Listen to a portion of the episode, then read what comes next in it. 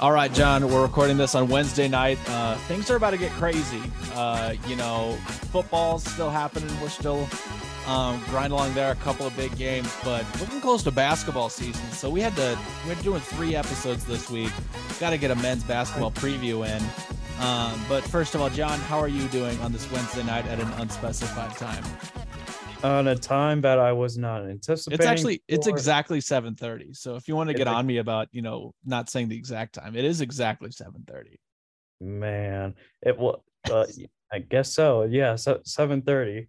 Uh, why why not? Uh, but anyways, uh, it's been good so far. Uh, classes have been kind of slow, but um, you know, you you said it. I mean, we're we're approaching possibly one of the more busiest uh times of the season, especially for Gene Taylor. I'd imagine. Oof, I mean, man. talk about all the fall sports ending and then basketball and all the basketball teams heating uh, starting to gain some traction starting to heat up inside bramlage coliseum and i mean i tell you the first game when the first k-state basketball games when they start popping there's going to be a lot of people coming into bramlage it's it's going to be exciting for sure Yeah, I think that's one of the exciting things is that, you know, I think for the first time probably since I don't know, 2018, 2019, there's some real excitement about this basketball team. But um before we get into, you know, what happens going to happen this year, let's let's recap the 2021 real season real quick, Jon.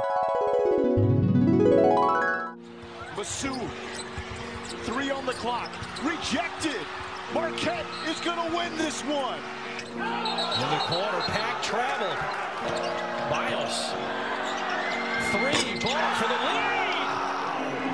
TCU with a crazy comeback in the final seconds. Win it on the road in Manhattan, 60 to 57. Apogee, the winner. Kansas has its first lead since it was 7 to 5. A classic comeback by Kansas. uh Uh you, you know you know what? Let's actually just uh pretend that didn't happen. Um you know, we have a different coach, and that entire season is just a big what if of what series of what ifs that I don't want to get into. Um, so let's talk about the 2022 season here, Jon. Whole new coaching. yeah, our mood instantly changed for the better. Um, whole new coaching staff. Obviously, if you live under a rock, Jerome Tang is the new head coach of the men's basketball team with his big personality and all. Um, a bunch of new transfers. Obviously, almost everybody was in the portal. We have two returning players, Jon, Markquis Nowell and Ismael Massoud. Um, is there anything you want to say about those two, the two returners, before I get into some of the new guys coming in? Well, really, um, for a player like Markquis Nowell, he was arguably the second best player of, of last season behind Nigel Pack, who, of course, uh, transferred to Miami. But, you know, the five foot eight guard, he's a tone setter defensively. And uh, he's never averaged less than two steals uh, per game during his college career. Um, and he, I mean, he's he's just lightning quick with the ball in his hands. And I mean, he'll be called to uh, upon to be to really make the offense more fluid, more easier for some of the high level transfers in, in the backcourt this season. Yeah, and Ish Massoud returns as well. Um, did some decent stuff off the bench, you know, got some starts sometimes. I don't know. It seems kind of it was kind of up and down for Ish. Um, Mhm. you know, he's he was when he could shoot the ball really well, it was really good, but some parts that were um not as great. So let's go ahead and get into a bunch all these new transfers that were coming in. Let's start with the most marquee of the transfers, Jon. Keyontae right. Johnson. Uh he's you know, he was one of the premier names to enter the transfer portal. We were able to get him here credit to you know Ulric Maligi, Jareem Dowling, Coach Tang, everything, all the great recruiting they did that entire summer to keep things interesting. Uh, he's a six-five senior transfer from Florida. Um, I'm sure, as all of you know, he had a really scary collapse in 2020 against Florida State. Um, hasn't played basketball for a year and a half, but you know he's recovered. He's ready to play basketball. Jon, I mean the uh, the talent is still there, even if he hasn't played basketball in a while. He's a top 70 recruit. He was the uh, SEC preseason Player of the Year going into 2020. Um, I think he's got the ability to do great things at K State. I, I definitely agree with you. I mean, li- listen, if he's anywhere near another, uh, near a player he was at Florida around the 2019 2020 season, I mean, K State got one of the best players in the country. There, there's no doubt about it. And based from what we've heard uh, throughout this offseason, has definitely been some good signs um, heading into the season as well. But He's an explosive athlete who uses strong. Uh, he has a strong frame to rebound uh, in, in traffic. Um, let me think. He's also a trap, a terrific shooter from deep, who's never who really, who never seems to get rattled. I mean, and then defensively, his his body type allows him to guard uh, one to four, one to four, and to do it with effectiveness. If Johnson's playing at a high level, he has r- really the ability to take over games and will uh, really rally his team to victories. Yeah, I mean, 14.7 boards in the 1920 season, the last uh, full season he played. Um, I mean, he's a really versatile guy. Can probably, you know, he could probably play three different positions for us. Mm-hmm. Um, and I think he he's gonna I think he's really gonna be the one to decide how far this team goes, Jon. And it's putting a lot of pressure on him, especially for somebody who hasn't, you know, hasn't played in a while. But I think he's ready for it. It seems like he's really eager to, you know, play basketball, obviously. Um, he's taken a bigger role as a vocal leader on this team, given all of the experience he has. And again, I mean, he's he's a really versatile player that can kind of do it all. And I'm expecting big things from him this year. And really, with the amount of length he has, he's a terrific rebounder uh, and a go-to option uh, at the end of the games. He spent the last two seasons, of course, waiting for really an opportunity to play. So you mentioned it; he's more than ready compared to everybody to to take the court once again. Yeah, I mean, he shoots the ball pretty well 54%, 1920, you know, 38% from three. So he's a real threat from, you know, if we want to go small ball, if we want to play him at the three, we can really do a lot of things with him. Um, so Keyontae Johnson, I see kind of, you know, in terms of what we've seen on the court from him, he's probably the best player that we have, um, I would imagine, but we got to see it on the court, right? Because he hasn't played in a while. It may take him a while to get into in-game shape because that's just a totally environment than playing, you know, in practices or pickup games or things like that. So, you know, obviously we're going to kind of some slack in the non-con, but I imagine by the time conference play starts, he'll be, you know, in full gear, ready to go. Now let's talk about somebody who could be just as talented as Keyontae Johnson, but he's kind of he's still kind of got to put it together. Nae'Qwan Tomlin, uh, mm-hmm. 6'10 transfer from Chipola College. I mean, what a story, Jon. Um, he's from Harlem, New York. Didn't play high school basketball. He, he went to a uh, prep school in Ju- or in Texas, excuse me, for two months. Played at a D2 JUCO for a year, and then went to a D1 JUCO, Chipola College in Florida for a couple years. Um, you know, was an honorable mention All American last year in the JUCO ranks. He's the he was the number seven JUCO prospect in the portal. Um, and don't let his height at 6'10 fool you. He describes himself as a combo guard. He can dribble, he has a he's got nice touch, he can shoot. Um, I mean, the potential on him is unreal. He compares himself his game to Brandon Ingram or even Kevin Durant, which obviously is a pretty high praise, but um, if Coach Tang can kind of harness the talent and you know use his length on defense and rebounding, I mean the sky's the limit for Nae'Qwan Tomlin. I mean, look, there there are certain guys that you're able to turn on the tape that will leave you just incredibly speechless. Uh, and just seeing some of his highlights during the pet, uh, during the off season, I was, I mean, I was incredibly impressed. Despite playing for really a not, uh, despite not playing really organized basketball at high school. Um, he's he's really turned himself into a legitimate NBA prospect, and from from from my beliefs, uh, at six ten with all the lengths, um, one one could one out a switchable at a defender as well. Um, man, it's just unbelievable. He he has the ability uh, to impact the game at every level. He has excellent timing as a shot blocker and he was also a big time rebounder at the JUCO level too. He is an absolute problem uh, in the open floor when when the ball handling ability and the athleticism takes over. Yeah, I think there was only one highlight of his in that uh, close scrimmage highlights they released, but I mean it was a real nice one. Does a little spin move and a good layup. Um, really impressive stuff from Nae'Qwan Tomlin. So I kind of, you know, Tomlin's got to put it together, but I could easily see him being a star on this team and putting up a lot of great numbers alongside Keyontae Johnson. And then to kind of support them, it's tough to see the dynamic of this team until we see them all on the floor. But I kind of have this next set of players. It's kind of just our experienced rotation guys. These are transfers that are, you know, juniors or seniors. I think most of them are seniors that, you know, have played on some good teams Um, you know, and David N'Guessan's um chance, you know, playing at Virginia Tech, who won the ACC tournament, went to the NCAA tournament, which is some good experience. But let's start with uh Tykei Greene. Um, you know, he's not been talked about a lot, um, but he's got a ton of experience. He's a senior transfer from Stony Brook. He was second team all conference in the American East, 14 points a game, which is really impressive, Jon. But I think what really stands out to me is shoot doing it 52% from the field, 43% from three. Um, you really like to see. He's not a great free throw shooter though, only 64% last year, and that was not a fluke. That was actually his career best. Um, so Tykei Greene, you know, could be one of our you know good secondary scorers. Um, the way I'm seeing it, he could start at first, but I'd think based on kind of the resumes, I think Desi Sills might get the start over him once he kind of gets acclimated at K State since he's only been here for a couple of weeks. But do you have anything else you want to add about Tykei Greene? Yeah, I, I think K State pretty, I would say, kind of got kind of landed a uh, a diamond in the rough. You know, he he had he averaged 14 points at Stony Brook, eight rebounds. Um, could could use some shooting a little bit. Uh, work at like you said, a little more progress in the shooting, and um, things could work uh, hit uh, folding up. And yeah, yeah, pretty much pretty much what you said overall. Yeah. So speaking of Desi Sills, who I mentioned, let's go ahead and talk about him. Another experienced guard. Um, he's a lefty.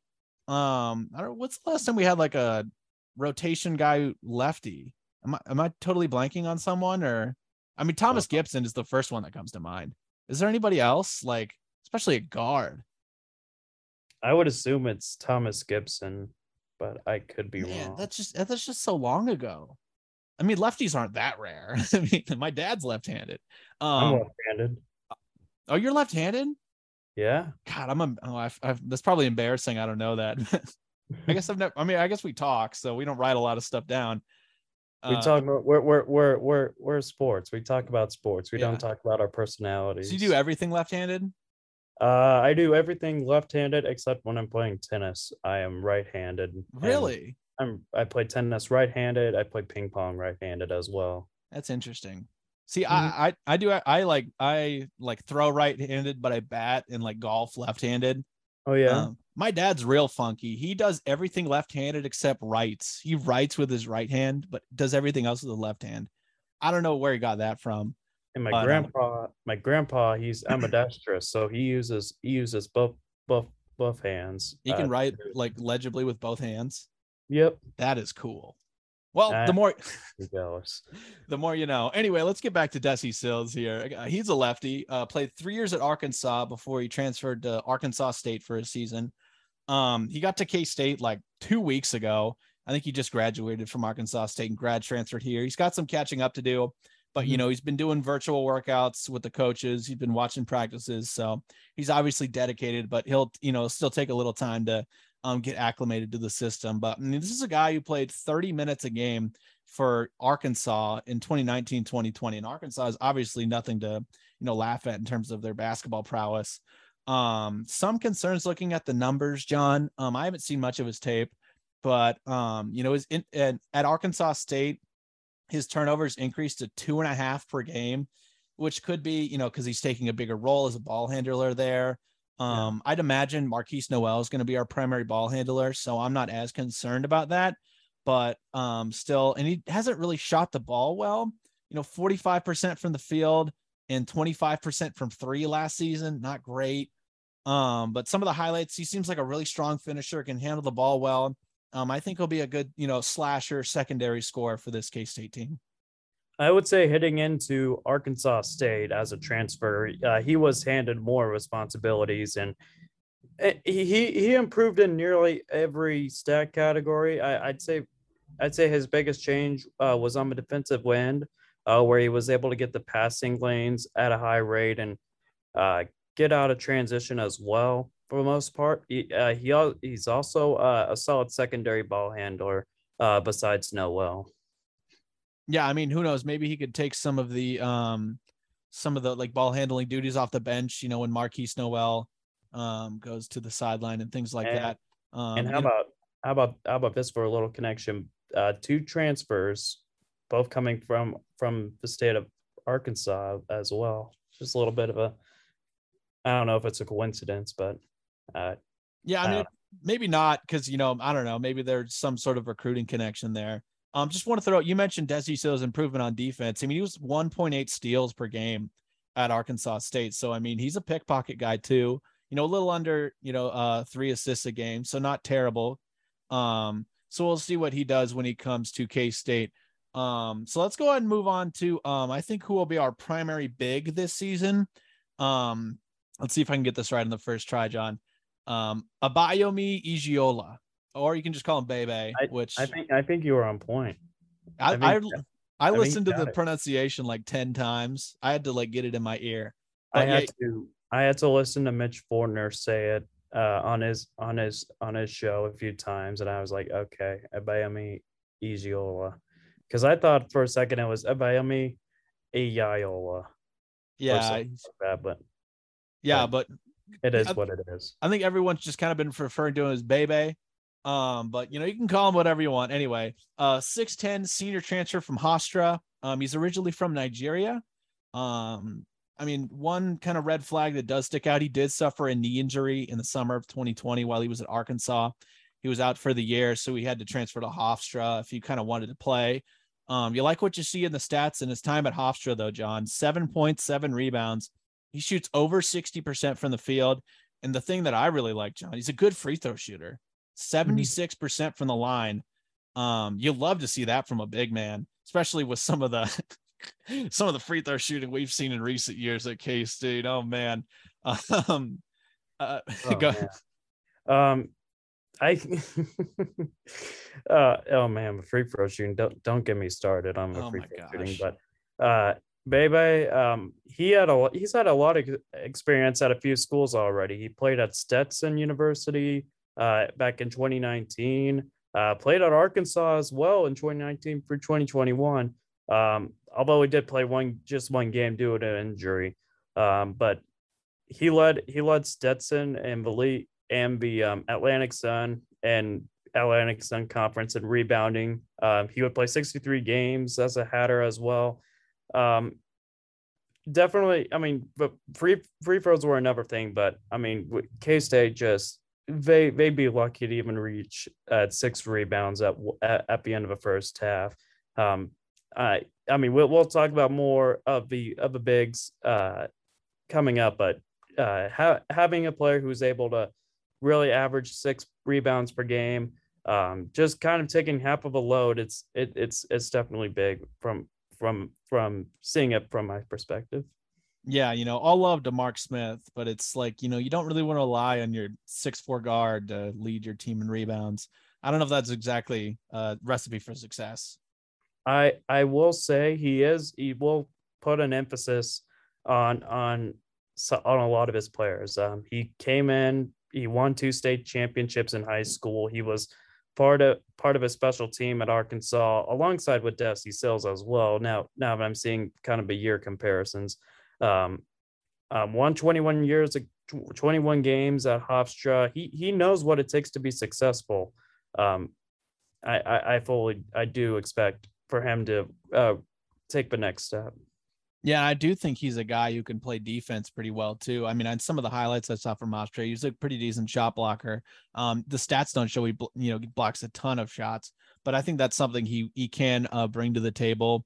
Um, I think the one concern when you just like you know see uh Bebe, it's just his size. I mean, he's not the height obviously, but the fact he's only 220 pounds. Um, you'd like to see him you know put a little meat on the bones so he can kind of bang with some of the the bigs that are a part of the Big 12, the best conference in college basketball. And you know, for with Jerome Tang having that big background with Baylor, I mean, he has been accustomed to having a lot of bigs um, that were able to make a a tremendous impact uh, on that roster. And you know, looking at K State's situation last year, I mean, it was it was really it was it was really bad. I mean, K State needed experience and more depth in the low post, and I, I think for the most part he gives a he gives K State both. He also see, I mean, and just to go along with the the dang, I just kind of lost track of what I was going to say, but um, overall, the experience and the would be really i- is really what what will make him thrive more at K State compared to what we've seen uh, over the past few years. Yeah, I mean Jerome Tang's coming from a Baylor who had some of the best like two you know big man duo in the country, and Jonathan Tchamwa Tchatchoua. Man, yep. I just said that right in the first try. You just you look at the Tchamwa Tchatchoua. I'm on one today, and Flo Thamba. I mean, those dudes just killed K State. Oh my gosh. I mean, there's a reason we lost to them by, you know, 50 in 2020. And then, you know, they beat us pretty bad in one game. Um, they kept it, we kept it pretty close thanks to Nigel Packin, but we're not here to recap 2021. Anyway, point being, should see some much better um big man play this year, and a lot of it will be thanks to the likes of Bebe. Um, let's go ahead and move on to another forward here. Not quite as tall, but we'll still add um, some help. I mentioned him a little bit earlier. Uh, David N'Guessan. The N is silent. Um, if you look at his name, uh, he's a six nine forward. He's originally from the Netherlands. Uh, he played two seasons at Virginia Tech before joining the Tang Gang. Uh, played 14 minutes a game for a Virginia Tech Virginia Tech team uh, that won the ACC tournament, got into the NCAA tournament. Um, that's the kind of experience that I think we're looking for on this team. Um, the stat there's not much to really go off of of the stats. There's you know nothing too impressive, but I think he'll be a good rotation piece off the bench. Uh, and and again, another another interesting connection that I found out earlier. Um, you got two you got two former ACC forwards um, with David N'Guessan from Virginia Tech and Ish Massoud, who previously came from Wake Forest. But um, I was I I was told from one of the one of the basketball managers, um, the staff had a big reaction when it came to getting David N'Guessan. I think he brings a significant college experience uh, after having played all but one game at Virginia Tech. And really, while doing it at a program that values winning, I mean, um, for the most part, um, like all like all the players on um, the roster, he is not only a talented basketball player, but um, he he provides a lot of quality, which um, when it comes to the family aspect, like he is going to take a big uh, he's going to take a big role for the for the roster. Um, he came into the bench. He came off the bench, excuse me, in all 36 games for Virginia Tech, ranking second among reserves at 13 minutes per game.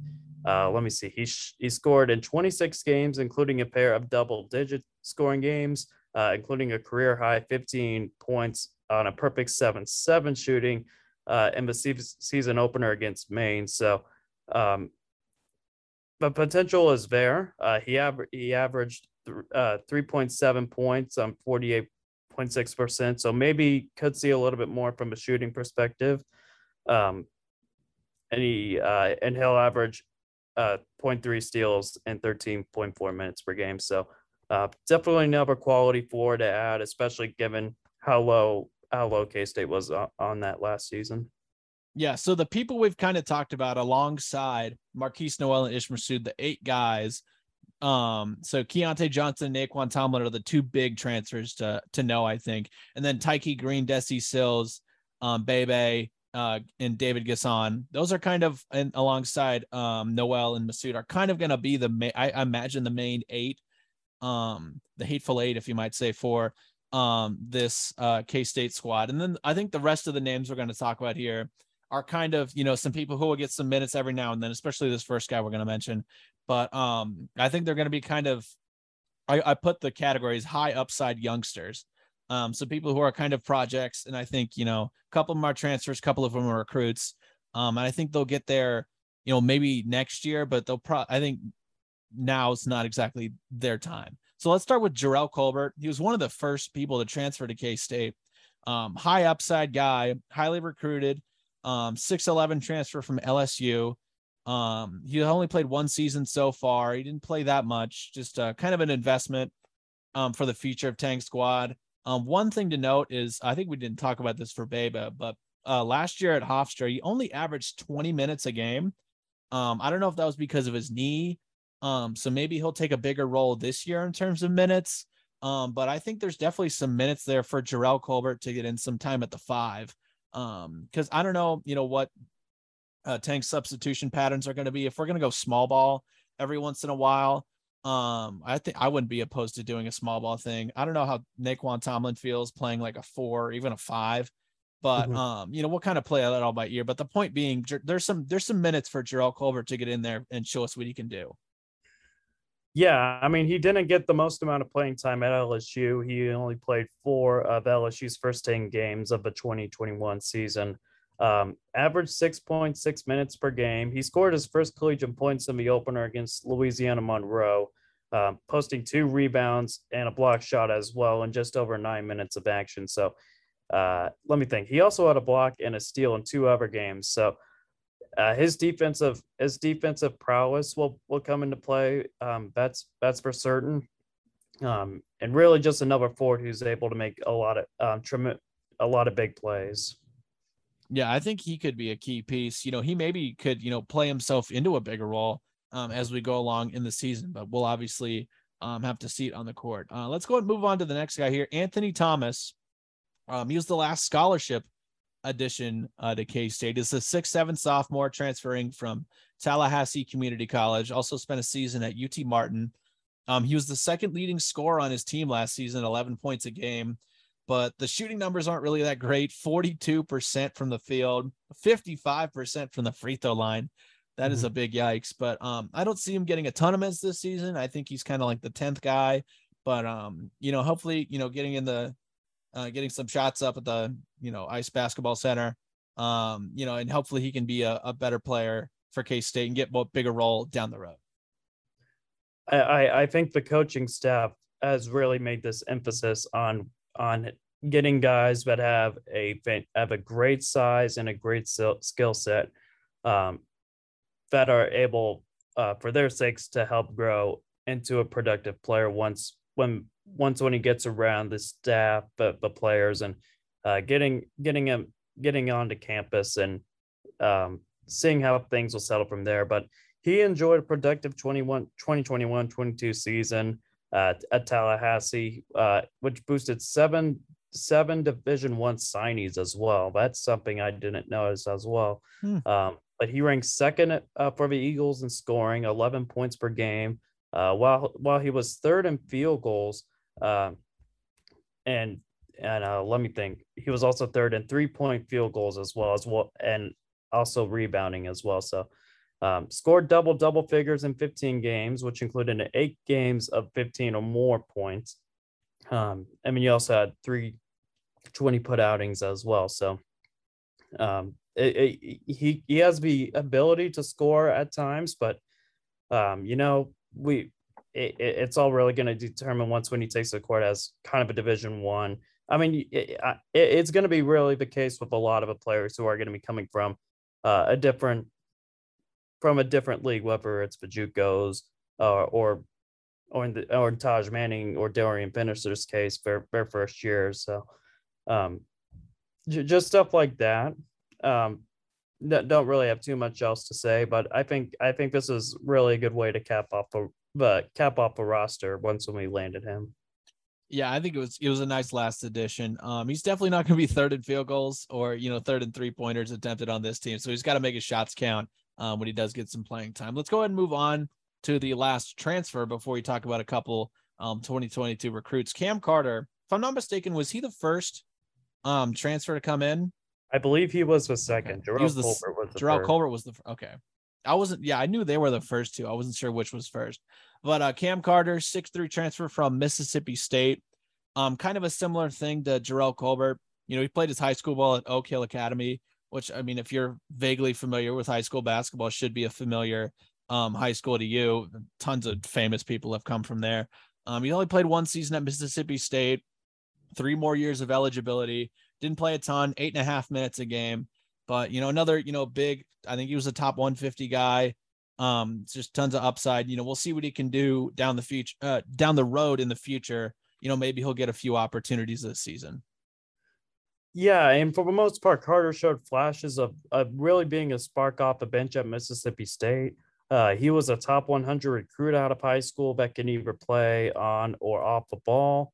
Um, let me see here. Yeah, he, he averaged 2.1 points on 38.5%. So not the prettiest numbers, but he was limited at times, um, considering that he was on the bench. But all four of his starts came in SEC play. He, as he played in 14 of the 18 conference games, I averaged 1.8 points on 29% shooting, uh, including a 23 point, uh, including a 23% uh, from three point range as well. So, um, not not not the worst addition, or not. I mean, not the best. I mean, I, I I don't know. I um, but uh, it, it, was a it was a big addition, especially when you needed a little more clearance. Um, I mean, you already had two players, and I mean, he getting Cam Carter was right opposite night of getting Jerrell Colbert, so that was pretty much.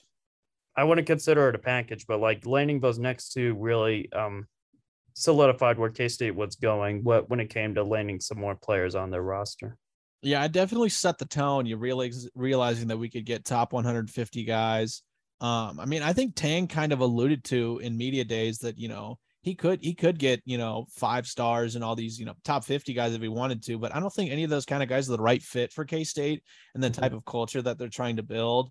Um, and I think that goes for football as well. Those are those just aren't the type of guys who come through Manhattan, Kansas. You really got to be a hard worker and you got to love the you know the family environment and the culture that's place has. Anyway, speaking of recruiting, let's talk about the two 2020 22, 22 recruits that came in this season. Um, only two of them. Let's talk about the one that uh, Jerome Tang recruited first, Dorian Finister. Um, you know, late add to the 2022 class. He's from New Orleans. Um, you know, he was praised by Tang at Big 12 Media Days, but you know, we probably won't see a ton of playing time this season. Um, he we saw some good highlights of him um, on that close scrimmage against Southern Illinois, but um, you know, I think the the jury will still be out on Dorian Finister for a little while. He might be. He's apparently he's one of the best dunkers on the team, though. So I know. think I think he I think for most part he can develop into an outstanding player. It's just going to take some time and really it all starts with him being uh well one of a quality men and uh, on the team and you know Jerome Tang uh and, and his staff it's all going to be the family and the culture but um, during his career at Carver, uh, Finister averaged 12.7 points on 63 uh, percent shooting, including 48% from three point range as well. So, um, a part of a highly successful Carver program, which posted, I believe, an 88 16 record while he was there and advanced to three consecutive state championships. Um, I mean, that is that is very impressive. Um, he he ranks second on the Rams in nearly every category uh, to his teammate um, Solomon Washington, who was who's I believe on te- on Texas A&M's uh, roster right now. Um, but he scored nearly 500 points, averaging 12.2 uh, points uh, and 56.4% shooting from the field. So, I mean, K State's getting a complete baller offensively, um, without a doubt. I mean, the dude's a winner. I mean, I think that's what one of the things you like to see coming out of high school too. He knows how to win.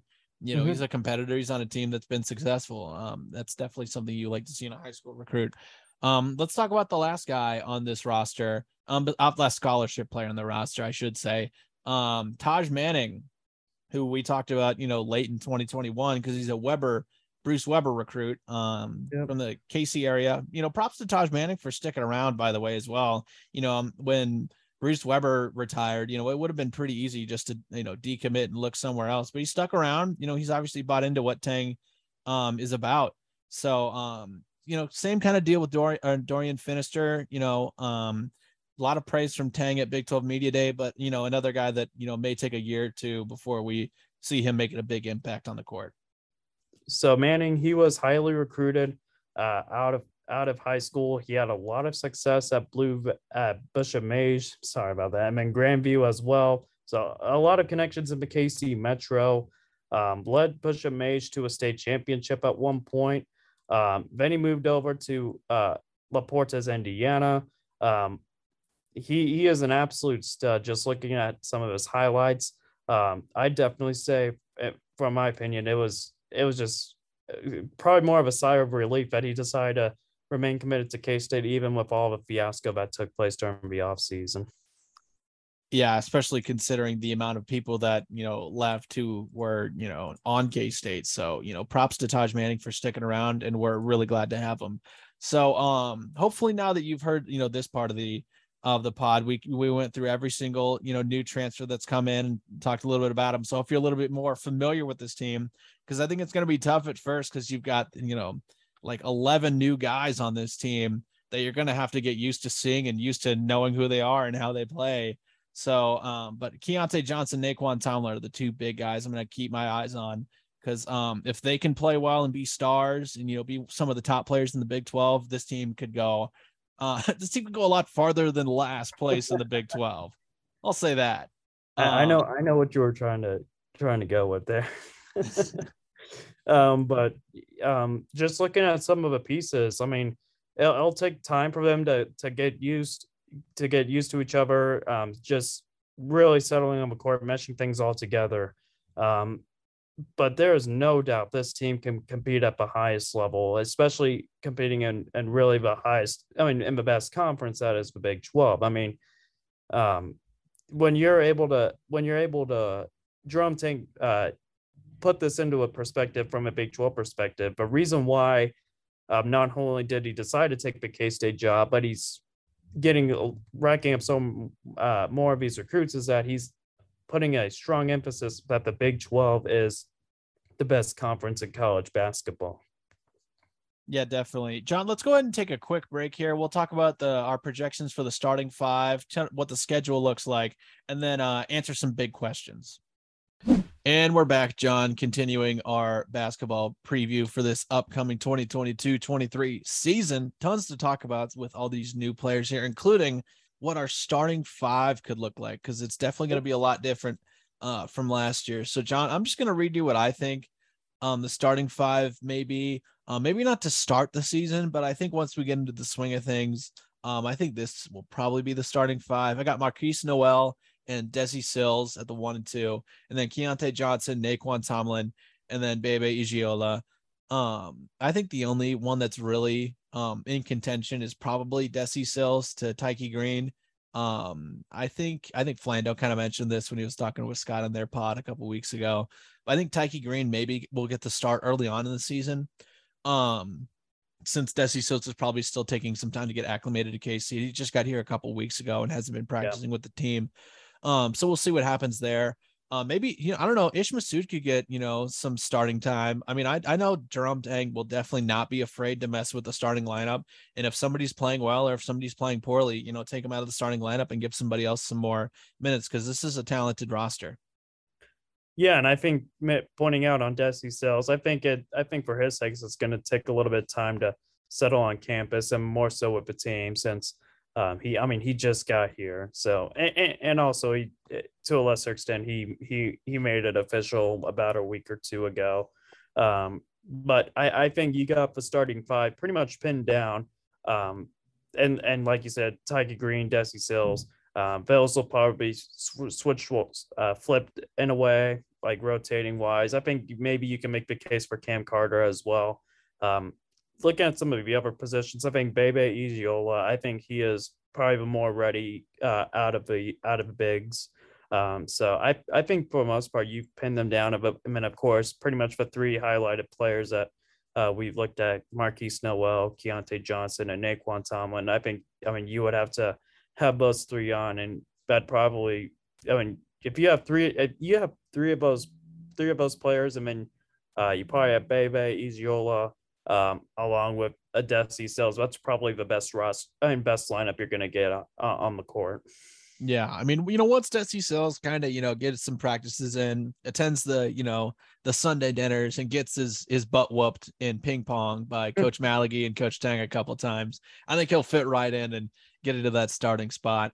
Um, it's a whole other conversation how they're kind of based on what we kind of know about their play how they're going to interact on the court. Um, but I mean, if you look at some of the rotation guys on the bench, um, you know, Ish Massoud, David N'Guessan, um, Jerrell Colbert, Anthony Thomas, you know, Cam Carter's in the mix as well in the 222 recruits, but that's still a pretty solid uh, bench. You know, Ish Massoud can definitely be your, you know, your spot up shooter off the bench. Um, you know, maybe he could be a stretch five if we want to do something like that. You know, David N'Guessan could be the four or the five, depending on what you need. Um, Jerrell Colbert will obviously get some minutes in there too. So this is a really like long team um, off the bench. And then Tykei Greene is, I think I see as our main, you know, our sixth man or Desi Sills, depending on, you know, what they want to do there as our kind of our sixth man and our secondary score when, you know, um, Keyontae Johnson or Nae'Qwan Tomlin or even Markquis Nowell um, need a breather for a little bit. So I think Tykei Greene and you know uh, people like that will be uh, key scorers in those kind of filler uh, minutes of the first and second half. Yeah, I mean, I I I, I couldn't agree more than what you just said. I think Tykei Greene. I mean, for for early for the early portion of the season, um, um, we'll we'll expect him to get some um more reps um uh with the starting position um but I, I, think ultimately, just going back to my point and your point as well, we're going to see more from Desi Sills um, later on with the lineup. Yeah, now that we've kind of covered what we think the starting five is going to be in kind of the rotation, let's talk about the schedule um a little bit. You know, we open up with our our exhibition with our good friends, the Washburn Ichabods. Um, that's gonna be, I think it's gonna be one of the more, probably the most hyped up exhibition games we've had in a while. Just to see this team together, um, mm. is gonna be a ton of fun. But I mean, overall, kind of big picture, John, you look at the um the non-con schedule, there aren't a ton of games where you think like, well, we're losing that game. You know, I think most of these games are fairly winnable. You know, we're our our um power five teams we're playing, we're playing at Cal. Cal is trash. Um, I think you said they were a D three school, basketball school. D three. I mean, no, just a D three school. oh, just in general, just a D three school. Have, they have all the all the big arenas, but they're incredibly low on depth to where to to D three levels. And on top of that, uh, the, their programs have been piss poor. And nobody cares about sports in Northern California. Um, but yeah. look, look, looking at some of the other teams, I mean, Rhode Island, they're they're going to be no slouch. I think Archie Miller coaches. He coaches at Rhode Island, I believe, and then Tulane. Um, um, Tulane's going to have some pretty good players. I do recall, and I believe Joe Lunardi's bracketology, or it's one of the bracketologists, um, but he did have Tulane in the in the in the bubble watch. Um, they're going to have a, a, few good Ross players on the roster this year as well. Um, I'd probably say like the two main headliners for K State's uh, schedule in terms of what will really boost their resume of course, will be the challenge matchups in which you got Butler uh, in late November over at Hinkle Fieldhouse. Uh, man, I would love nothing more to avenge the 2009 loss. Um, and then on top Steve of that, Gordon Hayward. Man, and then on top of that, you got uh, Florida on January 28th during the uh, in the mix of a conference basketball season. Um, but you get Florida, you get Keyontae Johnson playing his old team, and uh, you get Todd Golden as well, who was who led a really good San Francisco team into the NCAA tournament. So um, a lot of interesting things there. I mean, you also got Wichita State and Manhattan. That's always fun. That last year's game really lived up to the hype. Uh, and and then on top of that, you got Nebraska uh, in the T-Mobile Center as well. So um, a little bit of a, pretty entertaining schedule, but in a in a few in a lot of games in which K State can can really uh, cl- clear up, and a lot of games that K State can win. Yeah, that Florida game on January 28th is going to be a ton of fun. Battle between two first year coaches and um or with their new teams at least. And then, you know, Keyontae Johnson playing against his old team be a ton of fun. Yeah, you've got your Butlers and your Wichita States and your Nebraskas at the T-Mobile Center, which will be a ton of fun. Um, but yeah, I mean, you also got. Uh, let me see. I think you oh, got and the Cayman to, Island Classic, obviously. Yep, the yeah, you're playing Rhode Island and Cayman Islands Classic, and if you win your first two games, uh, you have a you have an all likelihood shot of playing LSU in the championship, um, which is a possibility as well. Um, look, I mean, look, some of the other outside stuff I was looking at, you got three, you got three mid majors from the state of Texas. You're playing with UTRGV to start the start the season. You got Abilene Christian, who was most famously known for beating Texas uh, two years back. I mean, you got Incarnate Word as well. Um, yeah, every shot I'm going to take at Texas. I, that you got to do it. You got to strike when the iron pot is hot. Of course, what, what they all say. Um, but listen, there, there's the, non-conference schedule sets up in a good way for K State, um, but it leads to what everybody considers not only the best conference, but in your my, your eyes and my eyes, a double-sided sword in the Big Twelve. Yeah. Um, I mean, I don't know how you see this. I can't imagine, even with our first year coach and all these new players, I I, I think it'd be tough to go into conference play with more than like two losses. Mhm. You maybe drop one in the Cayman Islands. You lose to Butler. You know, if you beat Butler, maybe you just drop a game to Nebraska for some reason. I don't know. I don't see many more than two losses. that we listen, we with all due respect to Fred Hoiberg, Nebraska had no business in beating us last year, and they're gonna have no business beating us. Well, didn't we beat them last City. year? Huh? Didn't we beat Yeah, them we- last year? Yeah, we went to Lincoln and beat and Yeah. beat Nebraska. Um, so stuff like that. I, I mean, I, I probably but two losses that you could probably take are Butler and Florida. Um, yeah. and, may, and maybe to a lesser extent Wichita State as well, depending on how on how their lineup is shaken up to be.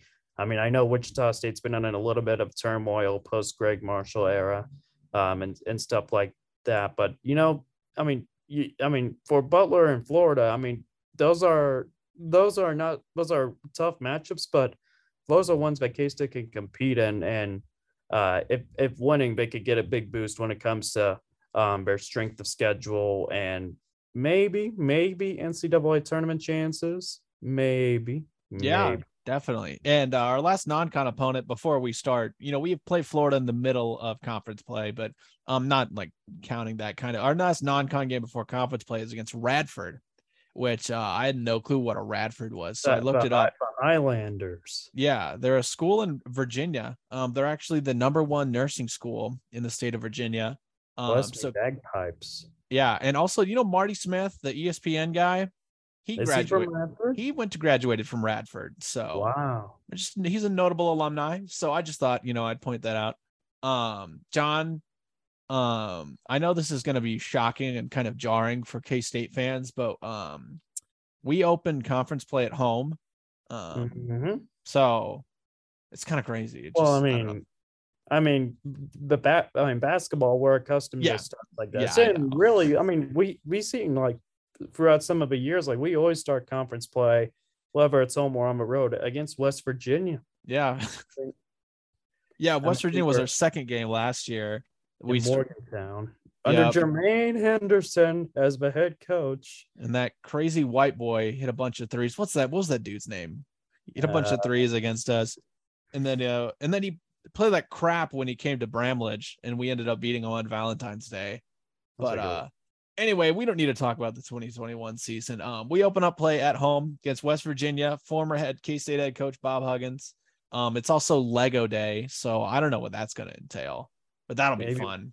maybe we can uh, build Lego bricks uh, around around the rim, and every Yeah, time whenever- player misses, we all yell brick. Yeah, we lay a brick down, and then we sing Brick House. Yes, Um, sir. That's All right. I mean, games of note, obviously, um, you know, Jerome Tang returns to Baylor January 7th. Um, that's going to be a fun one. Uh, we play KU pretty early in the season. We play them, you know, by the end of Feb, or by the end of January, we'll have already played KU twice. And we start at home January 17th, and uh, we play head to Allen Fieldhouse on January 31st. January 17th, I believe that's when all the students come back to campus. So um, poss- possibly barely the, the right timing, I guess. I mean, I would have had loved to have it a little more earlier than that. Uh, sandwiched in sandwiched in those KU games. I mean, the, the Florida game as well. Um, but you also got Texas Tech at home, uh, and you also got Iowa State and Ames as well. So I mean, it, it's going to be a tough slate. And I mean, even before the first KU game, you got to go to Fort Worth and face a much improved TCU team, uh, who will definitely, uh, from a lot of the media, um, they'll be making a lot of noise this season as well. Yeah, kind of how I see it, based on what we kind of can expect from the teams this season, the other teams in the Big 12. Obviously, every game in the Big 12 is tough. It's been said a million times, but I see our schedule is pretty front loaded.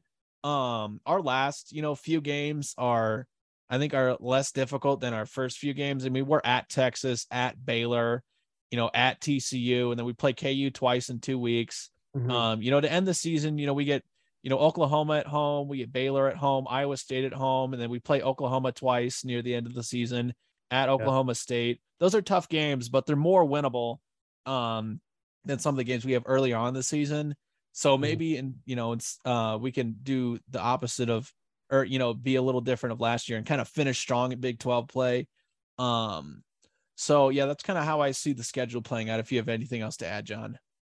Yeah, I'd I'd, I'd say probably uh one, one, two, three, four. Yeah, four four out of the four out of the six games on the schedule. Um, uh, K State will be playing against some of a uh, some of a bottom dwell some of the bottom dwellers um, from last year. Oklahoma barely missed out on an NCAA tournament. Iowa State um, looked really good in the non-comp, but they they kind of struggled. Undefeated in the non-con.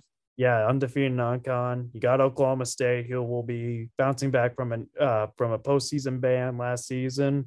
I don't even know if they would have still made the tournament if, if that ban was lifted, but I guess it would have been close. That might have been a mo- motivation factor in some of those games as well. And then, of course, you got West Virginia, and uh, I mean, I, I, as much as I hate to say this, um, to especially to a former K State coach, I think personally this is going to be Bob Huggins' final year. Uh, I mean, bold prediction. It is not. It is not panning out at West Virginia over the past few years. Um, the fans are. The fans are. Well, the fans especially. They just hate their athletic department right now with the way their football team's trending. But, um, I mean, we've seen throughout the past four to five years, West Virginia has been on the bottom in the bottom of the Big Twelve, and um, we'll we'll see how they're able to um, able to set, get things settled uh, on the court. I mean, they did bring in a few transfers in this season, but I don't know. I'm just not. I just haven't been seeing it from West Virginia this year, and the fans haven't really either. But um, yeah, their uh, their last great their last great season was 2017, 2018. You mm-hmm. know, I mean, which was a really great season. They've been ranked a few times. I mean, they were decent, I guess, in 2020, 2021, but you know, that's that's COVID. So um, you know, Bob Huggins, 69 years old, getting kind of up there. Uh, yeah. Who, who knows? That's a bold prediction. We'll see what happens, John. We'll see what happens. Um, so moving on here, I've got a few questions that I think will kind of pose. Um, let's start with this a little bit somewhat basketball related, but not exactly on the court related. But what kind of home court advantage will K State have this season, especially compared to last year with some um, you know, some pretty poor attendance. Um, you know, the West Virginia game on Valentine's Day comes to mind where the student section was like what half full, and then the rest of the crowd was very, very sparse. Um, the, the, it was uh, the student section was halfway full to the point where you and I were able to get on ESPN multiple times. Yeah, they didn't. If they if they didn't show us, then like it would have been pretty bad. Um, I went to the Baylor game with my uh, my parents. That game was pretty rough in terms of it. Every game besides the KU game was really. Um, I think after the KU game, especially, people really gave up on the season. They it didn't really matter what they did. Um, after seeing a collapse like that against your arch rival, um, that's just kind of a the nail in the coffin. But I mean, everything that Coach Tang has done, you know, um, in terms of getting star players in the transfer portal, to you know every all the extracurricular stuff he's done as a head coach to you know what the first week he got hired you know making a video for the student section um you know wanting to have them at games and getting loud to his nailing his introductory press conference to all the hang with tangs and the get to know you jengas and mm-hmm. you know all the other you know how he presented himself at big 12 media day um he's constantly talked about you know how crazy the uh, we are as fans which we are um and creating that home court advantage. I think we're going to get it this year and not just KU games. We might and get I against think, Washburn. Oh, not not even Washburn either. It's an in-state rival of ours. it's an in-state rival. Gotta get. um, but I mean, there, there's there's definitely a lot more excitement what for for really K State basketball compared to what we've seen over the past few years. And um, make no mistake, the Bruce Weber years, those are some of the best in K State history. Um, but as the years started to go on, the excitement wasn't there. It was just kind of dwindling down the drain, in which we were seeing not, I mean, like a quarter of the student section at one point during, but during some of the games in December. So, um, uh, I'll, I'll take that. I'll take that. Um, some of those memories in, ingrained. Um, but get, but this year especially, I mean, pointing out like not only with the hang hang with Tangs, I mean the press conference, those are great. He also rallies the student section during uh, before football games. Like he goes on the visiting ble- uh, sideline bleachers and he just pumps up the students like that. He he helps out. He does the Wabash Cannonball. Um, at times went up went up there too. Um, I feel like I'm missing one more thing. Oh, and on top of that, he he allowed some of the He, is, he allowed the students uh, to join in on the team intro that's going to be coming out uh, during the during the basketball season as well. So um, just stuff like that, especially him uh, connecting more with not only his players but the student body, knowing that it, it has a lot of potential. Like we seen the KU game. Heck, I'll I'll mention the Marquette game as well. I mean, they these are these are students that are hungry for basketball. Historically, we are also a basketball school, and being being in the Big 12, you're going to have a lot of exciting matchups um, that you would want to have um, uh, that you would have that you would want to have students not only not only students but have everybody um, come fill fill in for the arena as well. And I should mention as well, um, it may it may help a little more. Uh, man, I can't believe I'm saying this. It may help with the with the uh, uh, with the size of arena kind of declining a little bit because they're going to add some more uh, booths um, as well. Uh, as well. I mean, that's that's almost done, but kind of a cool feature as well. But um, you know, it, it's going to be really exciting. I'm looking forward to seeing all all the sold out crowds early on in the season. I think Jerome Tang and his staff are going to are going to really um, showcase um, just rallying everybody together, and which really the fan base, you could say under the Bruce Weber era, has been really divided. But um, I'm just happy to see what what's happening around the basketball team uh, and for the for the fans' sakes, I'm looking forward to seeing some more crowded mat games in a in a more uh, crowded Bramlage yeah. Coliseum. I mean, Coach Tang is embracing the Octagon of Doom, uh, Octagon of Doom nickname for Bramlage. You know, he's trying to bring back the player dance, the tunnel dances, which will mm-hmm. be. I heard Nae'Qwan Tomlin is going to lead those. That's going to be a ton of fun. I'm really excited for the intro video too. We had the, I mean, I was at the Big 12 tournament, John. I saw every team's intro video. K State's was the best by far. Like Cody Isern, I think he made the intro. Him and Preston probably both helped out.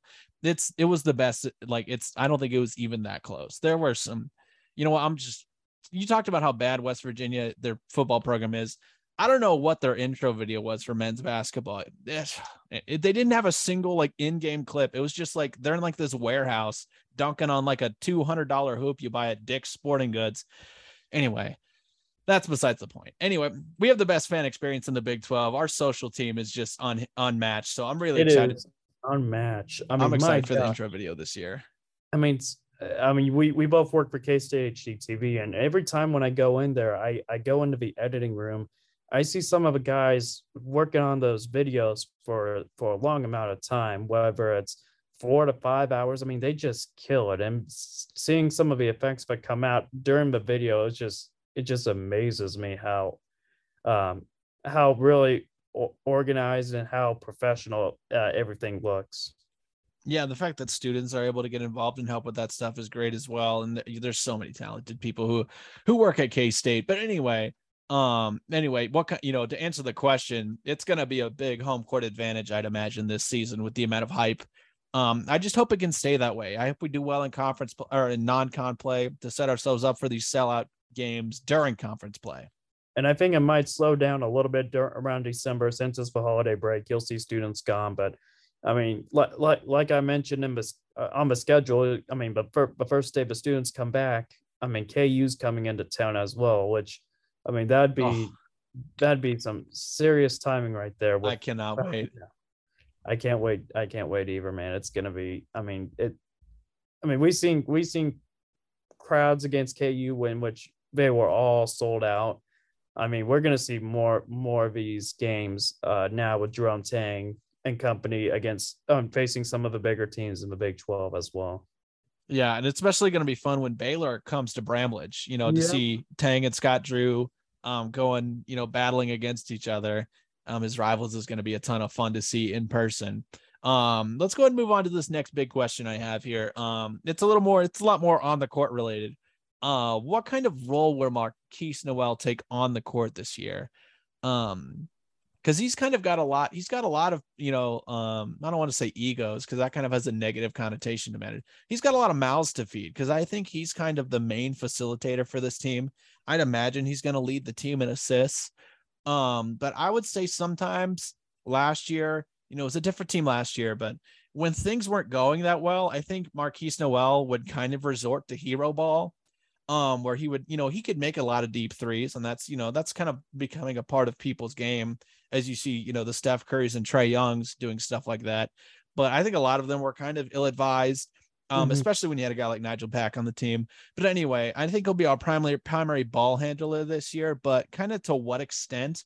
Um, because he's obviously he he's gonna want to get his own in terms of scoring as well.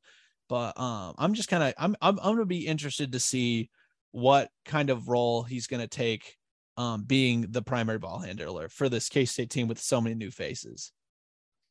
Well, one of the things that I've learned is that sometimes the hardest player to uh, hardest players to protect the ball against are are the smallest, and you know Nowell is going to use his size um, really to his advantage, I believe, by getting underneath some of the offenses uh, and poking the ball loose. I mean, he um, for the most part, he is going to be really the defensive threat.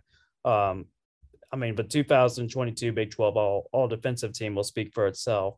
Um, I think I think he's definitely going to uh, reach to some of those expectations like he did last season as well. Now, offensively, he's going to rely on on a lot of tough angles, deep threes, um, really because of his size. But despite uh, but despite this, always finds a way to make an impact. And with multiple 20 plus games last season, I mean, he he has the ability to change the game by himself.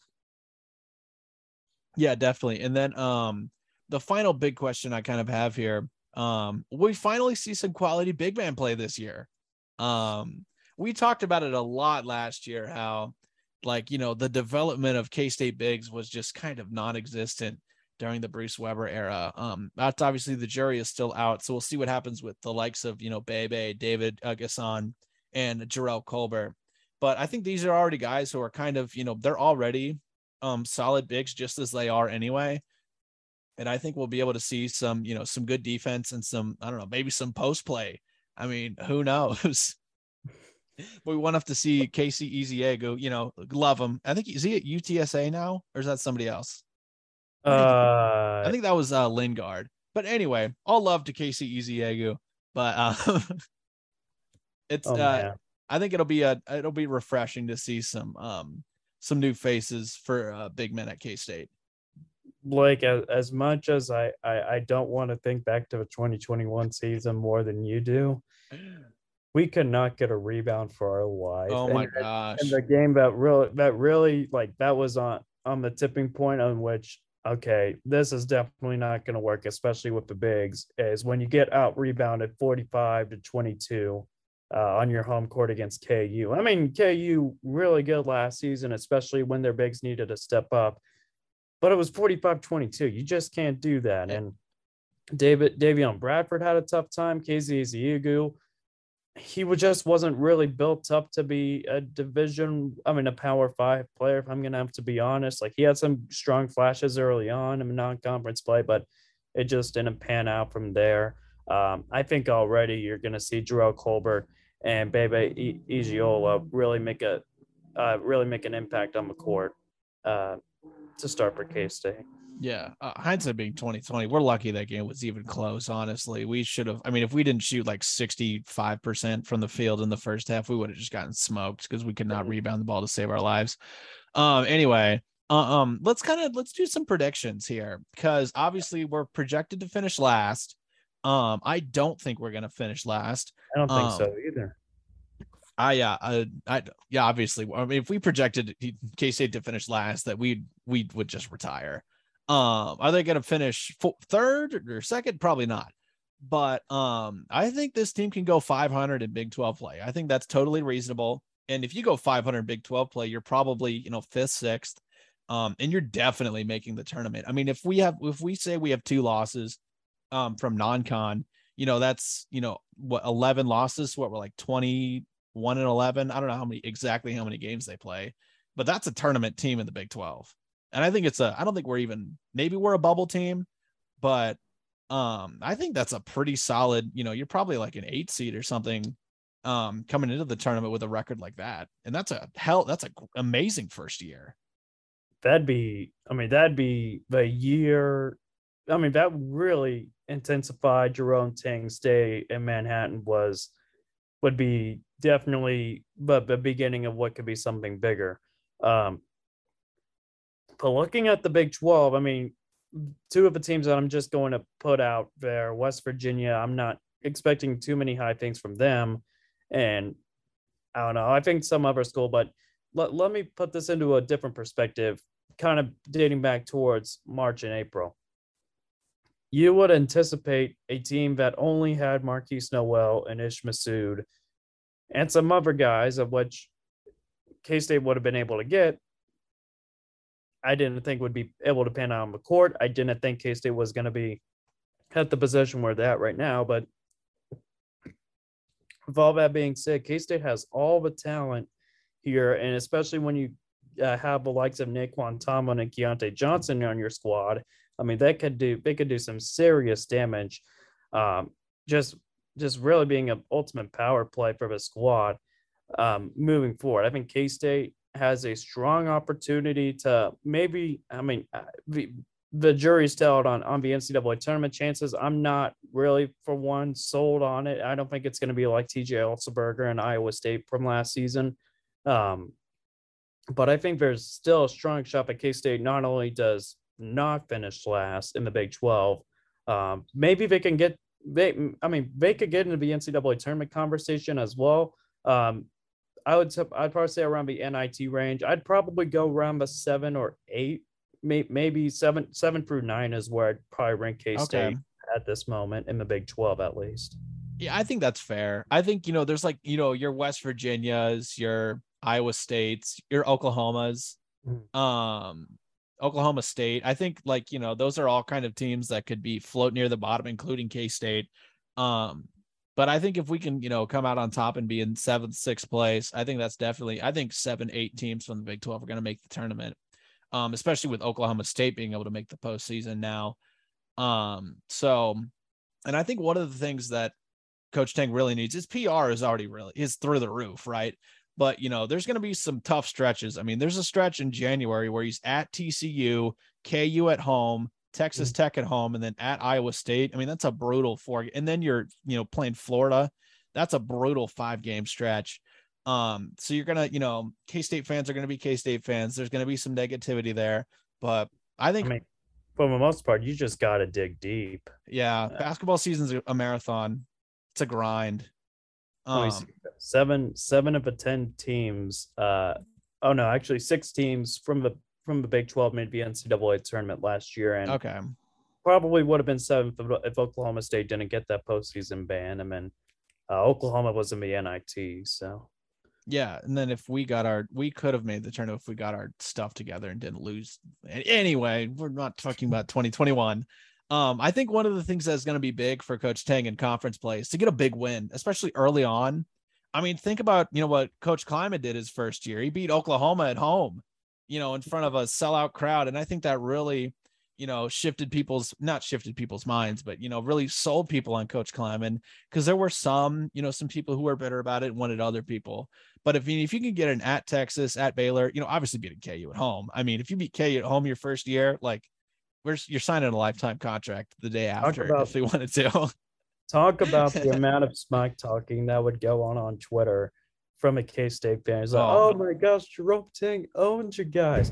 Um, also, back to that football conversation, it just makes me extremely thankful that we didn't hire Seth Littrell. Um, anyways, yeah, or um, Neal Brown, or Neil Brown too. My gosh, we won the coaching carousel that year without a doubt. We really um, did but you know, a, a I mean, there's a lot of opportunities in Big 12 play when you're looking at Baylor, Texas Tech, TCU, Texas, and yeah, I mean, throw Kansas on, onto the boat as well. There are so many opportunities on that schedule, which if you're able to win, similar to Butler in Florida, that will really help you. You, you I mean, your your your resume and your eyeball test when it comes to postseason and uh, postseason opportunities. Yeah, I mean, pretty much when you know we're getting close to March Madness and they're doing you know resume comparisons. I mean, pretty much every win in the Big 12 is a quality win, and every loss is a quality loss. So Mhm. if you can, you know, win as many games as you can in the Big 12, you're really setting yourself up um, for success. What a statement that is, by the way, Jon. That's how you know we're near the end of the pod. Win a lot of games in the Big 12, and that's a good thing. Um, It, it's it's it's gonna be like baby steps. I mean, there could be some yeah, there could be some uh, struggles early on, some bumps on the road, but um, it, it'll, it'll, hopefully it'll all turn out great. Um, and again, the fan support couldn't have asked for anything more better. I mean, not, well, I mean, we already seen more ticket sales than we have the past three years. Um, but but but the team chemistry definitely looks fair based on some of the social media posts that we've seen. Um, and just the interactions from everybody that's associated with the basketball team and the fans. Uh, and then not only that, but you're you're playing in once again a Big 12 conference that that you you'll be able to take um, maybe as not may, maybe not as a game in which like oh we have nothing to lose but oh man i mean we, we got a big opportunity if we're able to knock off this team and knock off this team as well. So i mean blake as we're ending this pod approaching basketball season i mean i'm just ready to get this thing started man right ready to see that student student intro video the tunnel dance i'm just like bring it all back just bring it Yes. all back Yeah, I've seen that team run out of the tunnel is going to be so exciting. Uh, they open, they play Washburn at home in an exhibition on Tuesday. If you'd like to go see that, and then they officially start the regular season, um, playing the University of Texas, uh, Rio Grande Valley. Is the V for Valley? Right. Okay, look at me go. The Um, Vaqueros. yeah uh november 7th the following monday at 8 p.m so if you'd love to you know you you need to go see this team play especially for some of their first couple games. Um we're going to be talking a lot um in the coming you know days and weeks and months about the you know how this team flows together. And i think it's going to be a really interesting storyline to follow. And then we also got football still going on volleyball still wrapping up. Um soccer's playing their final regular season game um on Poor thursday Gene. Poor Gene. Oh, Oh man, phew. And then our, He's- our Thank golf goodness. team just finished up the season. Our cross country team is the Big 12 championships uh this Friday. Thank, thank goodness. Thank goodness I am not in the same position as Gene Taylor. I mean, you had to be making so much time Well, uh, for, for basketball. I mean, you got baseball also doing some activities as well with the fall yeah, as well. they've got a uh, Halloween game. it's just it's madness. It's homecoming weekend as well. I mean, chaos is erupting, folks. And then you got women's basketball. They're starting. Uh, they're starting their season on Monday with an exhibition as well. So um, catch catch them as well. I mean, basketball season. y- y- You couldn't have asked for anything better than that. I, I mean, I, I say with, with this with college sports, but I mean, with, with basketball season. I mean, March Madness as well. I mean, there's nothing more like it. There's nothing more like it. I mean, I I just enjoy watching it.